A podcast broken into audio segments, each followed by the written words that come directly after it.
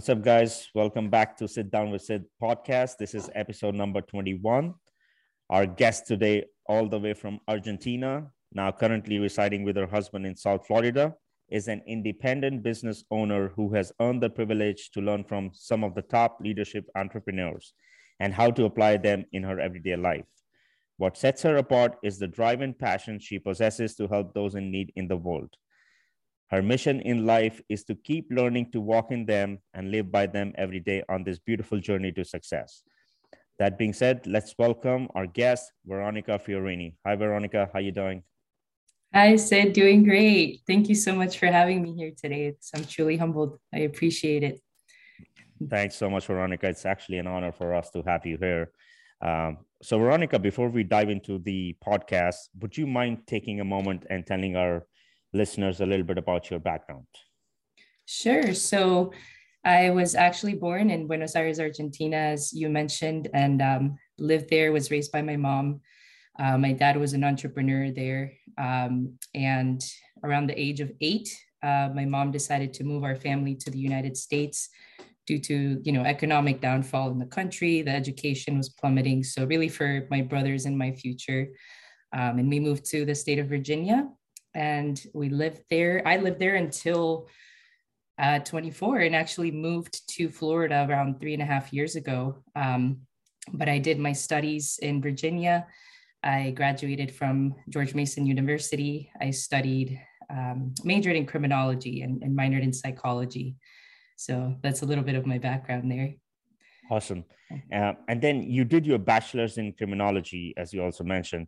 Mm-hmm. Why? Why did you choose that uh, specific uh, career?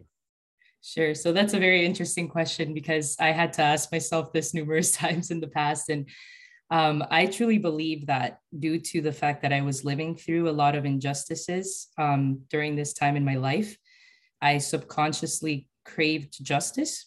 Um, and when I started college, um, this this class, right, criminology, caught my attention because of that. Because I honestly did not know after high school what I wanted to do, what I wanted to involve myself in, um, and it caught my attention. And so I always had this spirit of wanting to help people and really save people from injustices. Um, so I really became passionate about learning about different laws. And um, my original vision was uh, becoming an FBI agent. You know, like like you see different shows on TV. It's like, oh, I'd love to do something like that. Um, but yeah, so I started studying that, and I also chose to study psychology as a minor because it goes hand in hand, right? I, I felt I needed to learn about the mind of why people choose to commit crimes and such atrocities. Um, and yeah, that's really the main reason why I started with that. Perfect. Uh, I mean, as you mentioned, you were going through some of the injustices in your own world. Uh, you know, the reason being, uh, I mean, you were sexually abused for years by your own father, and then you decided to share this story with all of us uh, by coming on this podcast. So, my question is, what gave you the what gave you the strength to come out and talk about it now? Yes, thank you for asking that. Um, but yeah, so as you mentioned, I was abused by my biological father um, really for as long as I can remember um, until the age of 19. And that's when I was starting college around that age. And so um, it was, it took a long time for me to understand what was happening to me um, like I mentioned, subconsciously, it's like I knew, but I didn't mm-hmm. know that I was the one living through that injustice. Um, but the reason why now I'm choosing to come out and talk about it, um, I have to say I'm very big on my faith. I have a very mm-hmm. big faith and and God. I'm, I'm a Christian, and I honestly believe that His timing is perfect. I it's not like suddenly a light bulb came up and I was like, "Yep, that was the time I'm going to share all of this to the world." It was more like different um, opportunities kind of presented themselves. Um, and I truly believe that God had to do healing in me first, like get my heart, my mind right, my spirit, and not to share from a place of shame and unforgiveness and hate, right? I truly felt um, God, you know, it took years of me of healing intentionally, just doing so much work with my mind and therapy and I finally felt God do this work in me where I was able to forgive my father. I was able to release the past so that I can now share in a place of forgiveness, from a place of love, from a place of hope, because that's what's going to help people, right? And that's how I see it personally. Um, but that's really why I believe now um, is the time that I'm choosing to share um, this my whole story. You know, not just parts of it. Great. So so so let me ask you now, how did this all started, and like like when did you realize actually it was a abuse, you know, sexual abuse to be very uh, particular, you know, here. Right. Yes. Yeah. So yeah, there's a lot that goes into that. It's a loaded question because, um, you know, as a child, um, mm-hmm. when you're abused, especially by someone that's a parent, and even if it's not a parent, right, you're so innocent. You you don't know much, right? You're learning as you're growing. Um, but there's there's a word called narcissists. Like there's mm-hmm. people out there that are narcissists, and they're very good at manipulating um, situations, right? And so, this being my father from a very young age, um, I always felt as a kid uncomfortable. Like it's like you know something's wrong, but you really don't. Like you, you haven't, you don't tell anyone. So it's like everything stays in your mind. You think, oh, this is normal because there's also something I wanted to talk about called grooming. Um, mm-hmm. Some people are familiar with this term, some aren't. But grooming is when an abuser doesn't matter whether it's sexual or you know any physical or type of abuse they start in small ways right it's mm-hmm. like they begin to from a very young age touch you inappropriately but not enough to be like oh this is this is wrong right so this child as they grow in this environment gets conditioned to a new normal every stage as it gets progressively worse. So that's why it's it's hard to say like oh i knew at this point that it was bad. It's like i always felt it was bad but as a narcissist they know exactly what to tell you for you to not speak out for you to not tell anyone. It's like you feel threatened. Like if i say something if i speak this to someone i'm going to get hurt worse by the abuser right? My dad's going to it's things are going to get worse and so it that's why it took me all the way until I turned 19. Um, and here's why someone outside of my home pressured me into speaking because they saw the red flags. They saw red flags in the way I was talking about my father. Like they actually listened to things that I would say. They're like, that, that doesn't sound normal, right? Uh, coming mm-hmm. from a 19 year old. Um, and so I was pressured into speaking it, right? And I challenged, really, not so much pressured. Um, and when I spoke the words, like, wow, my father is doing this and this, and he's abusing me with this, it, suddenly speaking it and hearing myself say it became real. Um, and I think many people don't, you know, we hear all the time like the power of what we speak, the power of the spoken word, but this is the reality. This is why it's so powerful because until you speak something, and when you speak something, it becomes real, right? You hear it, you feel it. And it took that to happen for me to logically comprehend wow, I've been living through this my whole life. Um, and so that's so, really, yeah. So, uh, sorry to interrupt you. I just want to ask. So, yeah. at what age did this all started? I have. Uh, sure. I'm going to bring up a few points because you know, as I'm listening to you, uh, yeah. So don't please don't mind if I interrupt you to ask you a couple of other questions. So so how at what age did it all started? And go ahead.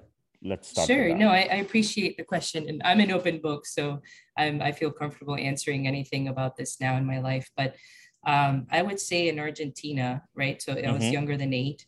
Um, there were times where he would start touching me um mm-hmm. not like that's where i want to say the grooming started right mm-hmm. not to an extreme because he wasn't home much since he was an entrepreneur my mom was a stay-home mom um, but as a little toddler um, i would say first that's why i mentioned as long as i can remember because i can't pinpoint an age specifically mm-hmm. mm-hmm. Um, but after moving to the us at eight because now um, my father he didn't speak the language you know he we had to leave his company behind my mom mm-hmm had been raised in the US from the age of six. So she was familiar with living in America.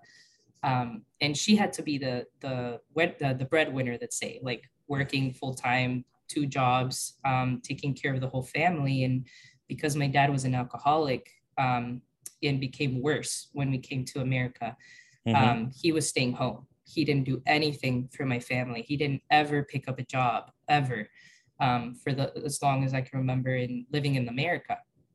And so that's why now in in the U.S. he had full access to my brother and I really mm-hmm. to to abuse us because my mom wasn't home most, most of the time and um, for me it was you know I would see my brother he's a year and a half older than me but um, he would physically abuse him you know I don't like he would hit him and things like that. So that would instill more fear in me right? Mm-hmm. um, and he kind of did and now he, he was doing both to me and verbal physical sexual.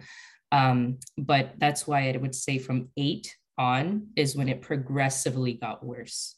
And at 19 it really escalated. Um, so that's kind of like the age time frames.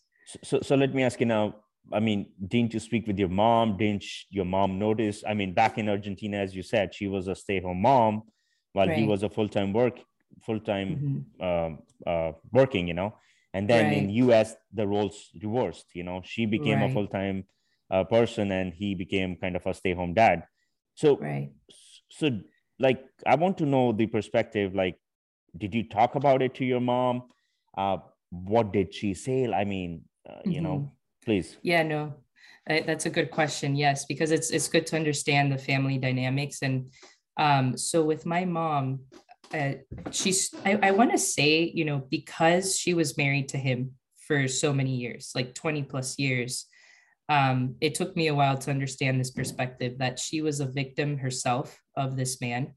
Um, mm-hmm. He would abuse her physically in many ways. And mm-hmm. these are things I saw as a kid and think it was normal.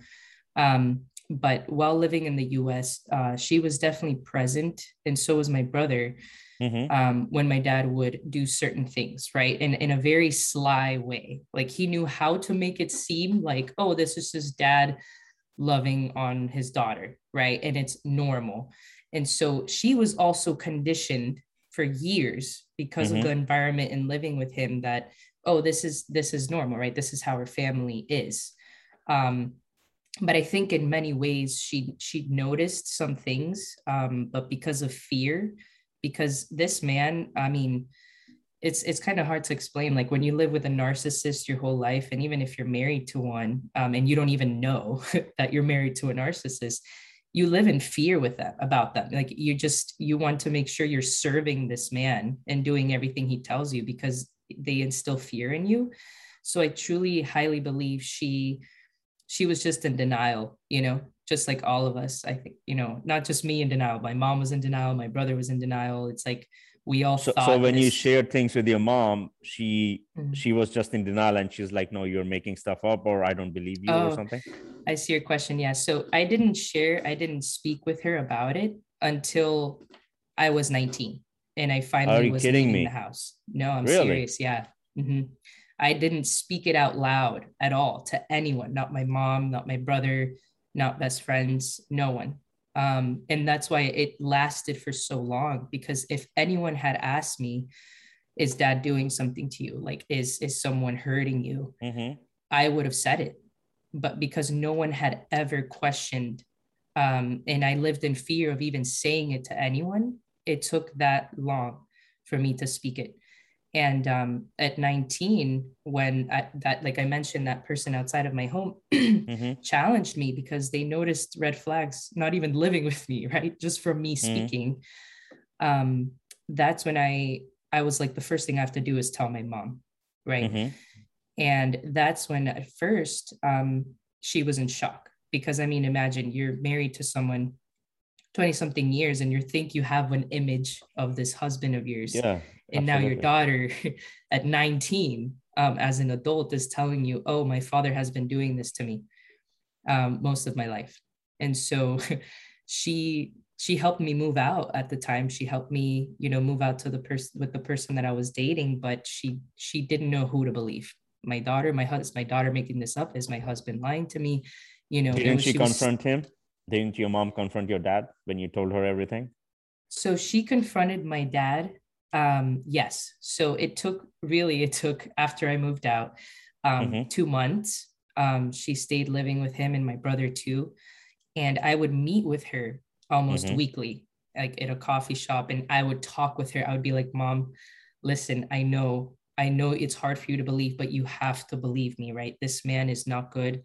I know he's my dad. I know she, he's your husband, but he did this. Like I had to repeat to her weekly, like until mm-hmm. it finally clicked with her and was like, okay, like I believe my daughter, right? And so that's when she confronted him and was like, look, I'm either gonna, you know, call the cops on you or I'm just gonna give you a ticket to go back to Argentina and never mm-hmm. to see you again. I want you away from my kids. I want you away from me. Mm-hmm. Um, and so she did that and he left, right? He left to Argentina. And um, yeah, and then, you know, there's more, there's all the justice system that comes after that too. But, so, so can we like t- talk about that? So now, uh, yeah, you, you at 19 you realize enough is enough you know mm-hmm. i'm just gonna come out of this talk to my mom uh, mm-hmm. did you talk about this with your friends or or was it just with your mom at that age yeah so after i talked with my mom i actually the, the next person i called was my best friend um, she was with me she was with me through everything right she never knew what i was living through but she mm-hmm. knew what i was living through outside of the home um, but she never knew what i was living through in the home and so at 19 was also the first time I, I called my best friend. I remember and I told her, hey, look, um, I wanted to let you know, you know, I'm not okay. This is what has been happening. And she just, she just broke down crying. I mean, she couldn't believe what was coming out of my mouth. Um, but yeah, I shared it with her and a couple other close friends. Um, but that's as far as it got, you know, um, just the okay. closest people in my life. Yeah so then he he went back to Argentina, um, and then you talk about the justice system. So yes, can, can, can you like a little bit elaborate on that? Was it in this country, or did you guys sure. go to? Or yeah, please. Yeah, no, for sure. So um, yeah, I think it's very important to talk about how the whole justice system came sure. out. Um, so after he left to Argentina, um, I waited a few months. I, mm-hmm. I'm not sure why um, I felt the need to do this because he was gone from this country. Um, but I remember being with my mom at her apartment, and I was like, you know what, mom, I think I'm going to call the police now um, just to report it, just to have peace of mind that here in Virginia, in this county, this father did this to her daughter. I, I don't care what comes out of it. I just want it on paper, I want it on record. Mm-hmm. So I did that. I called and then two officers came to our place um, they interviewed us they you know took pictures of the place and they were like you know what um, we believe you and we're going to have a detective um, investigate on this case this mm-hmm. was all here in, in virginia in the us and so but were you, was um, your dad here at that time or he left no yeah he was gone okay he, so it had been a few months after okay. he left to okay. argentina Understood. okay ahead. Um, yeah so here i was a little confused because i'm like wow there's you know they're they're actually investing in a case but he's he's gone right um he was just a resident here in the us mm-hmm. um not a citizen but yeah they started investigation and you know they interviewed my mom my brother myself after that and um this was a long journey it was 5 mm-hmm. years of oh, them oh, wow. needing to yeah it was i had to wait five years before everything came into fruition with everything. Um, but it got to the point where they were like, okay, you know, we're going to involve the attorneys and they're willing to extradite your father, which is actually bring him from Argentina mm-hmm. to the US to potentially have a trial. Trial here, yeah. Right. And so I didn't know this was a possibility. Like when I called the police, I did never think they would be able to get him from this other country to here. Mm-hmm. Um, but they told me there's a lot of legalities involved. Like that country has to be able to partner with the US legally um, mm-hmm. to be able to even extradite someone, and Argentina mm-hmm. does. Um, okay. So, yeah, so it's one of the countries that do. And um, yeah, so that's where it took a long waiting process, the extradition process. Um, it was a waiting game. That's probably the three years of waiting. And they actually, um, Argentina federal police and uh, mm-hmm. put him in jail in Argentina. Mm-hmm. And he was there for 11 months. So he was arrested there by Argentina police. And after almost a year, they were able to extradite him to Virginia, um, the US. And so at the same time, I was moving to Florida. so it was all kind of just shifting, everything was shifting. Um, but once that happened obviously i had to take my flight back to virginia and mm-hmm. everything happened from there where you know the attorney the detective they were asking me look um, this was already in the courtroom uh, we're willing to if you're willing to give a plea deal right um, that means he can admit that he's mm-hmm. guilty mm-hmm. and have a less sentence and we don't have to have trial. Okay. So i was like okay you know let's let's do the plea deal. Um, but he didn't admit to his guilt. And um, you know i, I so totally, he preferred to go on a trial probably. He preferred to go okay. on a trial. Okay. Um so here's the thing. Here's the key though. The only reason it got this far right? Mm-hmm. it, we we were able to or really the the justice system here was able to get to the point where we could take him to trial was because before he left to Argentina, I knew I wasn't going to see him again in my life. Mm-hmm. I thought I never was going to see him again.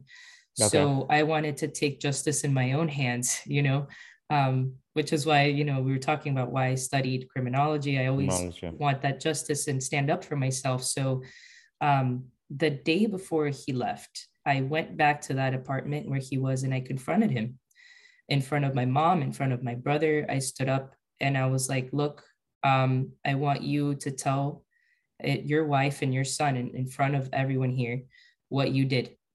Mm-hmm. Um, because I just want to hear it from you. And I, I mm-hmm. don't want them to ever doubt what you did and the harm mm-hmm. that you caused. Mm-hmm. And I honestly did that because I just wanted to see if there was just an ounce left of this man that was good. I, you know, I was I was trying to just understand why. um, and he would deny it he would deny it and so i went ahead and said everything he did to me in front of my mom in front of my brother mm-hmm. and um, i told him at the end i just want you to admit that you did this um, and he eventually admitted it oh wow so, okay yeah he admitted it in in person before he, he left to argentina okay and um, I was like, okay, you know, that's all I needed to hear from you. I'm never going to see you again. I hope you have a good life. And I left, right? And so that's when I found out my brother had recorded the entire audio recording of. Oh, that. wow. Yes. So because my brother, I don't know how he thought of this, because for me, I was in an emotional mess. I just wanted to, you know, do what I felt was right. Um, and my brother did that. And if it wasn't for my brother recording that, there would have been no evidence to bring to court. There would have been no case, right? Because mm-hmm. um, it would have just been my word, and we need evidence. um, and that evidence was his confession, really, of hey, I admitted to what she just said in this recording. Um, and that's that gave us the upper hand because it's like, hey, you you admitted it that right? That's the justice system we have. Um but yeah it just it you know justice prevailed and i really see it as as god's work because everything that ensued up until today i see why it had to happen the way it did. Um and he actually got sentenced to 19 years mm-hmm. um, because i was 19 um, at the time i i it everything ended and so they they gave him one year um, every year of my life that he took, they sentenced him to. Um, and yeah, so he's still he, he's still incarcerated, correct? So actually, this is something that happened last week, um, and it was a lot for me to process. But he passed away in prison. Oh, okay. um, Sorry to hear yeah, that. And, no, yeah, no, I appreciate it because um, he actually passed away in September, exactly okay. two months ago, September twentieth. Okay. Um, we didn't know. I found out last week, and it was a lot to process because, um, you know, it's like he was my abuser, but he was my father. Mm-hmm. Um, and it was, I had to, this is what I mean. I'm, I'm at peace where I am today with everything because almost two years ago now, I wrote a forgiveness letter to my dad in mm-hmm. prison. Mm-hmm and this is why i bring my faith because if it wasn't for my faith in god i wouldn't have been instructed to do these things um, like really it's a different it's a spiritual realm that led me to do this um, i was still angry at him i still had hate in me but i felt instructed to forgive him And mm-hmm. I wrote this letter and I was like, you know what? I don't know what is going to come out of this, but all I know is this is going to help me release what I need to release. And it's going to help him um, while he's in the cell, right? Just to know that, hey, there is unconditional love that exists. Um, even if no one showed you before, God is showing you through me, even mm-hmm. to the person you hurt the most in this world. And I did that. And the day that I did that, I felt this just burden. A lot of this burden came off of me. Um, and he actually sent me something back in the mail, but it was scriptures. It, it wasn't his own writing, right? He mm-hmm. didn't ever write an apology. He never wrote anything in particular that stemmed from him. It was just lyrics to songs and poems that he used to play um, in scriptures from from the Bible, and that's when I knew that mentally he was just, you know, he he he was just not himself, right? Mm-hmm. It, it wasn't it wasn't the dad that I knew before. It's like I had to separate um, in my mind, I had to separate, okay, this is the dad I thought he was. This is the dad he was. And he also abused me. Right. Mm-hmm. And then there's the the thought of the dad I wish I would have had. Right. So there's a lot of different compartments to have to process and grieve. Um, and when I found out he passed away, um, I was actually grieving the dad, right? Not the abuser. I I felt, wow, you know, even though he did all this to me, I feel compassion um, because I forgave him, right? Mm-hmm. Um, I never communicated with him after I sent that letter of forgiveness. I just knew that's all I had to do. And uh, yeah, and it just got to the point where um, when I found out he passed away last week, I processed it, I grieved it, and I felt in prayer that um, his spirit is at peace um, because I did what God instructed me to do. And um, yeah, I, I no longer hold right. this like spirit of resentment or anger. Um, instead, I view it as a lens of, you know, bad things happen in this life, good things happen in this life. Whether people intended it to happen or not. and it's a matter of what we do with it. Are we going to use it for good or are mm-hmm. we going to keep drowning in our own misery and, you know, not add value to people, you know? Um, so that's how I process that. So, so, so, so like besides the faith, were mm-hmm. there any resources, other resources or people that helped you overcome this and in your healing process? Oh, 100%. That's a great question. Um, so when I turned 19 and I and I left right that environment, um, and my and my dad was gone, right? Uh, my mom helped me with getting a psychiatrist. You know, I had to get on medications immediately. I mean, when you're at a point where you can't even get yourself out of bed, like you are debilitated in, in mentally, emotionally, um, even physically, like my body was just not okay. Um, thank God I had those medical resources here. Mm-hmm. um, mm-hmm. with a psychiatrist and medication and, and therapy, right? All combined. Like therapy is something I go to still weekly um, because it's helped me so much. And it's so important to to speak out and process to be able to process everything because it's a lot to unpack. Um, but moving forward with it, right? It takes time because first you have to accept, okay, this is I'm processing everything that happened. Then you have to move to a level of accepting right? And then move to a level of okay how can with what i now know how can i move forward? And those resources really really helped me. Um yeah. Awesome. So so now when you when someone goes through something like this i'm sure it mm-hmm. impacts their relationship with friends and family. Mm-hmm. uh, so can you tell us a little bit about your difference pre 19 and post 19 with your relationships sure. with your family and friends so, sure. you know, go ahead. Yeah, no, that's a great question.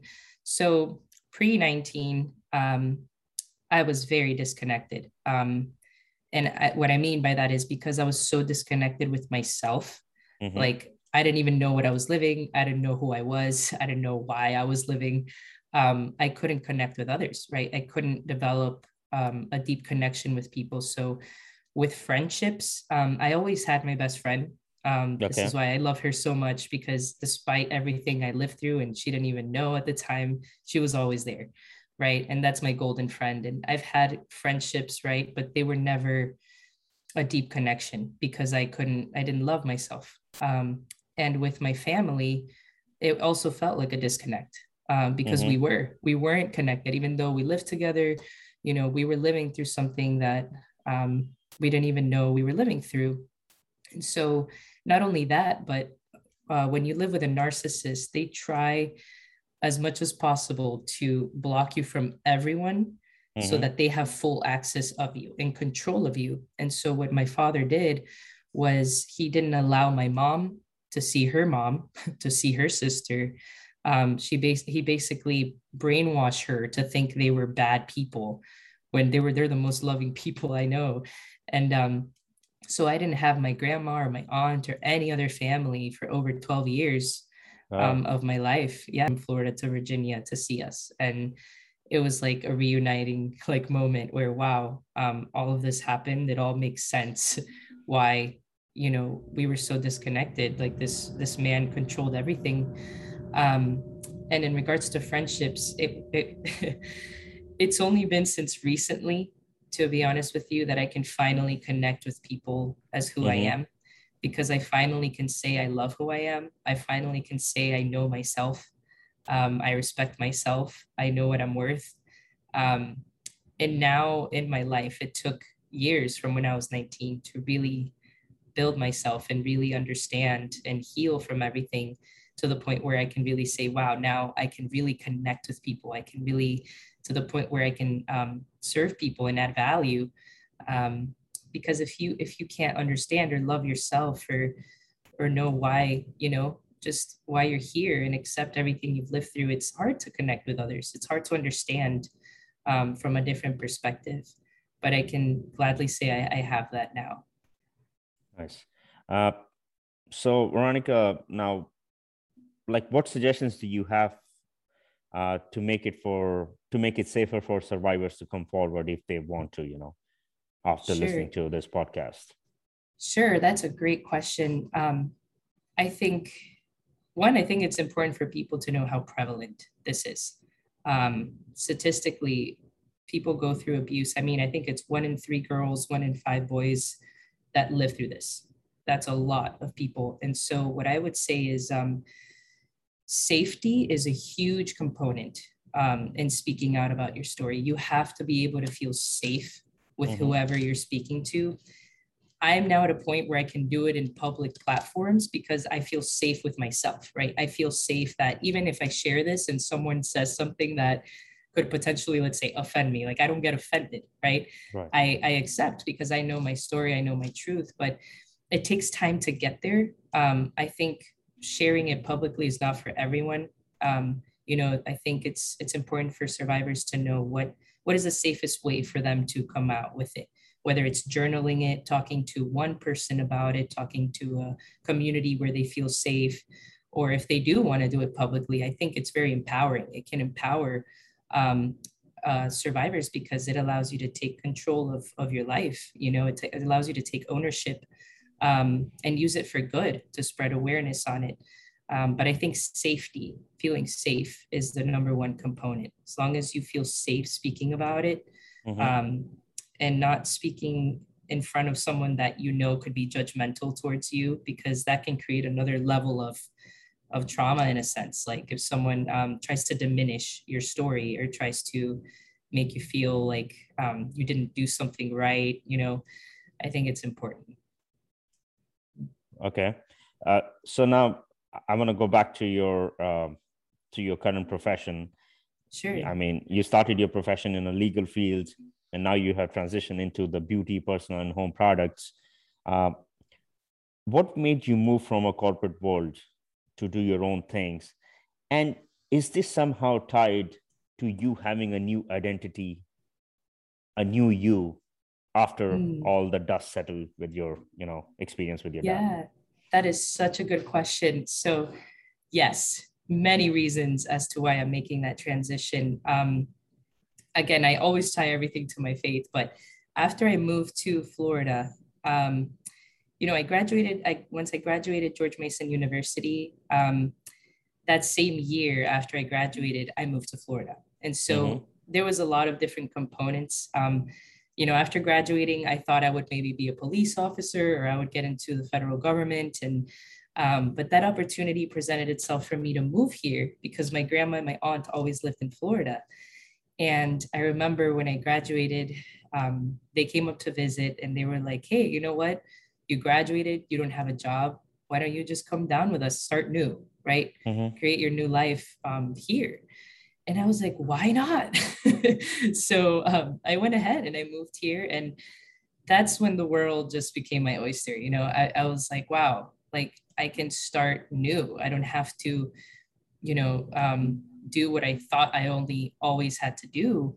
Um, and it wasn't so much that, but new opportunities came in, in, presenting themselves. So I actually got a job here in a law firm when I first moved mm-hmm. here. I, I, knew I needed a job right away if I need to, if I'm going to move here.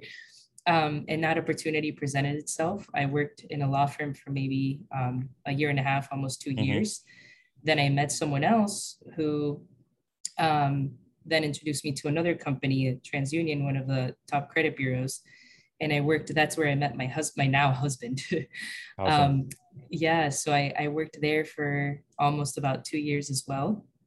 Um, but when I met my my current husband, um, the week that I was working there, there was like a luncheon, and so I was meeting a lot of people. It was like, oh my, yeah, I was a newbie, and he was just someone I happened to meet. But that weekend, um, I went to the beach and he happened to go to the same beach at the same time by himself. It, if that wasn't destined destined to be, I don't know what is, but we somehow saw each other and we're like, oh my gosh, we just met at this company and we became friends. And this is how I got introduced to what I do now. Um, he spoke to me. What caught my attention is he spoke to me about the different influences he has in his life and his values, his morals, his dreams for his life. And I never heard a man speaking so strongly about a vision for his life and his future family. And I was like, wow, like I want to meet these people, right? Like, what do they do? And and so he introduced me to amazing leaders. And um, I now, you know, I learn from them now. I'm able to gain so much wisdom from them. And, and the reason I'm making this transition and I'm choosing to from the corporate world to entrepreneurship is because of their lifestyle, right? I see the way they live. I see the way they're able to raise their kids. They have time freedom, not just money, right? And to me, money is not everything, but my values are.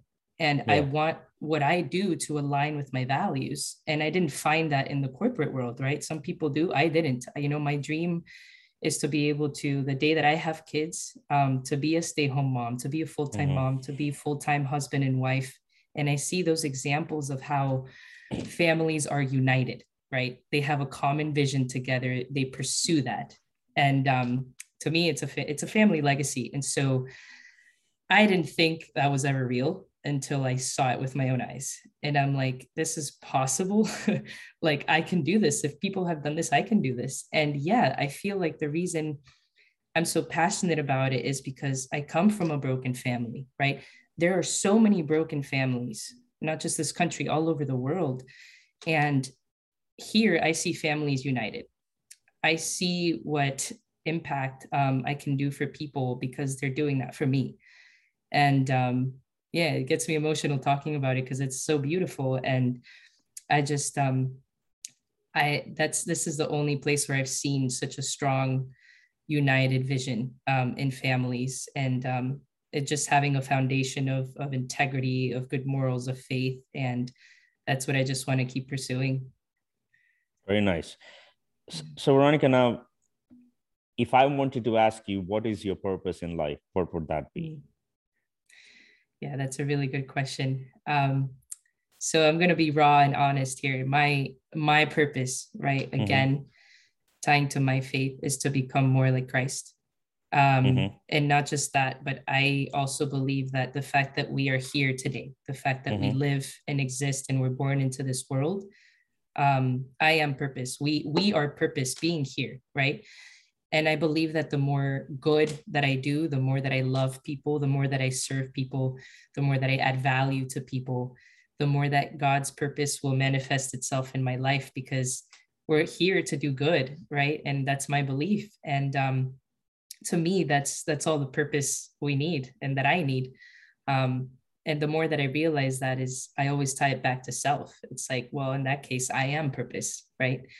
Um, so that's my my raw answer to that. I love it. I love that answer. Uh, so now to to kind of uh, you know finish this podcast episode, uh, what is a message that you want to give to our listeners? Hmm. I love that. I I always love to end with a message of hope. Um, and this being because every single person in this world um, goes through some seasons of suffering, right? We all go through highs and lows. And I think it's important to remember that when you're in those lows, hope is what's going to help you overcome mm-hmm. and not letting go of it. And there's actually a famous quote by John Maxwell, one of my favorite leaders, that says, Hope has two beautiful daughters. One is anger and one is courage. And it's angry at the way things are, but courage to make the difference. Right. And I think when you're in that valley, to remember, hey, you, you might be upset, you may be angry as to where you are, but remember that with the courage to make a difference, you're hanging on to that hope and never letting it go is what's going to help you overcome it. Wow. Very yeah. interesting perspective that you have. Uh, mm before I let you go, I have a question. Are you at peace with yourself now? Yes. You wow. Are. I love that question. I am very at peace with myself. And I could not be more grateful to God for that because it's it's not my doing. I think all I've done in my life is be obedient to what's right. Um, putting one step in front of the other in, in the right direction. And I think that's what led me to finally be at peace with who I am and myself. Well, Veronica, this has been a very uh, engaging uh, conversation with you. Uh, I personally want to um, give you a lot of uh, applaud and respect for coming and you know sharing your story with with me, our listeners, and being so candid and open. You know, you just kept, as you say, you kept it raw, you kept it real. You know, and uh, you you know, I once again, I am just extremely honored to have uh, someone like yourself be a part of this uh, journey, you know, and uh, we definitely look forward to uh, inviting you again down the line. And, uh, you know, if there is anything we can do for you, please do not hesitate to reach out to us. Thank you so much. I appreciate you having me here. Really do. I appreciate it. no problem. An honor is ours. Thank you so much. Uh, have a good day. Okay. Talk soon. You too. Thank you. Bye bye.